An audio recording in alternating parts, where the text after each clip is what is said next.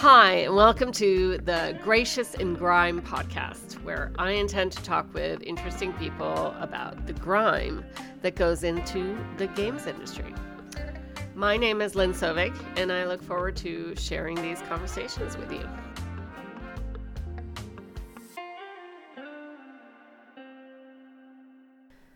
There are so many components in making a game, and here at Gracious in Grime, I want to look into some of these components and professions that make video games great. My main area of interest is business development. Uh, how do games get funded, publishers or investors, or are there other creative alternatives for getting that funding to make games? And what are some smart ways to sell and market games? What platforms are, are available to us and what do they offer? Also, one of the things that drew me to game development in the first place was to witness the symphony of how artists, writers, and programmers could work hand in hand to create these magnificent experiences. I'm very interested in how different studios work on making this collaboration happen and it being actually quite productive. But I'm also very easily distracted by the shiny allure of how writing, art, and other areas of the development process works. So I imagine I'll invite people to conversations about other themes here as well. There are so many great areas to explore, and my intention is to have some fun and talk with interesting people with insight into the games industry and record it here and share it with you.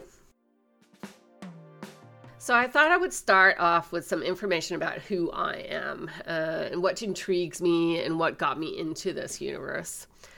I became interested in games through academia at a ripe old age of 30.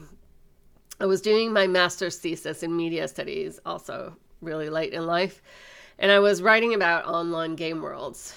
Since I had taken my bachelor's in media studies, I had always been fascinated with finding the point where reality meets virtuality and where our sense of being and our ownership rights kind of start and end really. Where where do i stop being me and where do i stop owning what my actions are? And and where does it stop being real and also then becoming a part of a computer system so, one of my advisors at the University of Bergen, Rune Klevjer, told me that I couldn't really address and properly analyze these issues without looking into games and learning how to analytically define what a game actually is so that I could at least theoretically be able to argue for when the game ends and where the self begins in a gaming online space. I was, however, really reluctant to do so. In my mind, games were a waste of time, and all this super important work I was doing just wouldn't be taken seriously. So, I guess that's my first confession to you um, is that I really actually used to be quite biased towards games. But I had a lot of respect for my advisor, and I knew that he had a point. And so my first game was uh, Prince of Persia: Sands of Time, which we played in some class, which I've now forgotten what was, but it's a long time ago, guys. But I played it and I found it incredibly hard to navigate in it, and controlling the camera and the avatar at the same time on the controllers was really really difficult for me because I hadn't been uh, playing with a joystick for, you know, 10 years. But I completely understood the allure of it. So I went out and bought a few secondhand games to get into it. And among those games was American McGee's Alice, uh, which is the first game that I actually played all the way through. And my fate was really sealed uh, after that game. Um, I was smitten and totally in love with this amazing medium. There was just no turning back.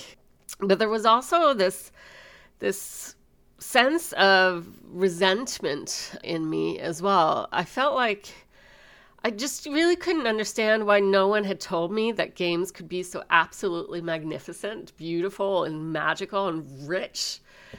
Why was this kept just as a secret from me. And I think that's the moment I decided that I wanted to work with games and particularly working with telling people how amazing they are and that we should all be playing more games. From then, I did a lot of fumbling uh, around figuring out what I wanted to do. Um, I had a great corporate communication job for a few years outside of gaming, but I decided to jump out of that course because I really just really wanted to work in games. And I had no other choice but to just basically make up my own jobs uh, along the way. And one of them was uh, creating this uh, game developer conference, uh, which is called Konsoll, uh, spelled with a K and two L's. Um, I did that with um, a group called the Game Developers Guild of Norway. And it's still going, by the way, uh, run by an amazing, amazing director called Sylvia. And then out of that, I kind of started different types of initiatives uh, to do what I could to kind of help uh, the Norwegian games industry thrive. And then I even co started a publisher. We launched a few games. I think my first game that I launched, I launched as a publisher, which was interesting. And uh, after that, I started working more within the game studios as marketing manager and then business developer. And also, uh, among my accolades, uh, I can put uh, COO and um, CEO. I will tell you or share with you that the learning curve has been steep both ways, really.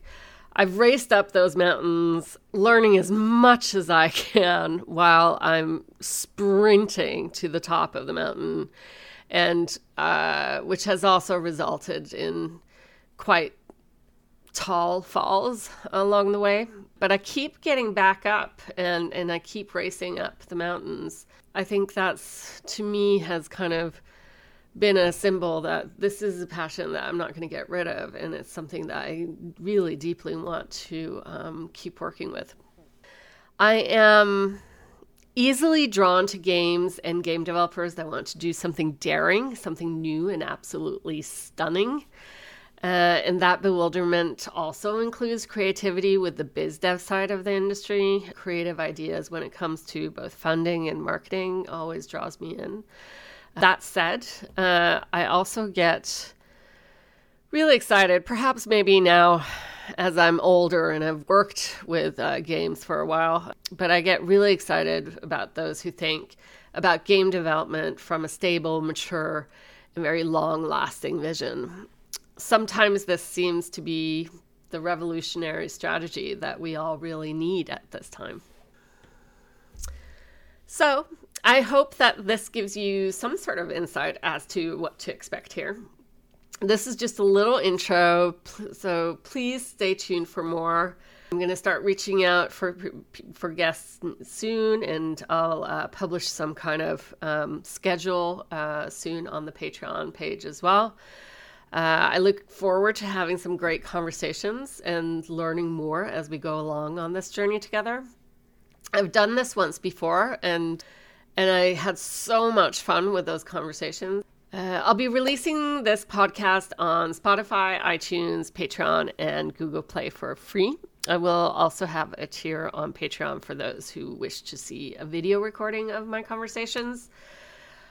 I'll also make sure to post some additional background stuff for those that would be interested. I'll be doing an extra recording after this about why I've chosen to change my name uh, or the podcast name from Hitchcock Barbie to Gracious in Grime. Um, but basically, until next time, enjoy your day. Make sure to find time to play and hada pobada.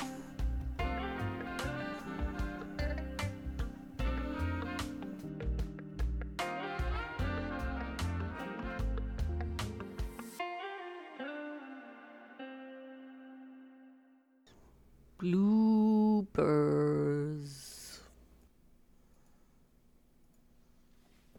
Hi, and oh shit, sorry. Uh, um, uh, Hello. Okay. Of, of, um, um, of, um, um,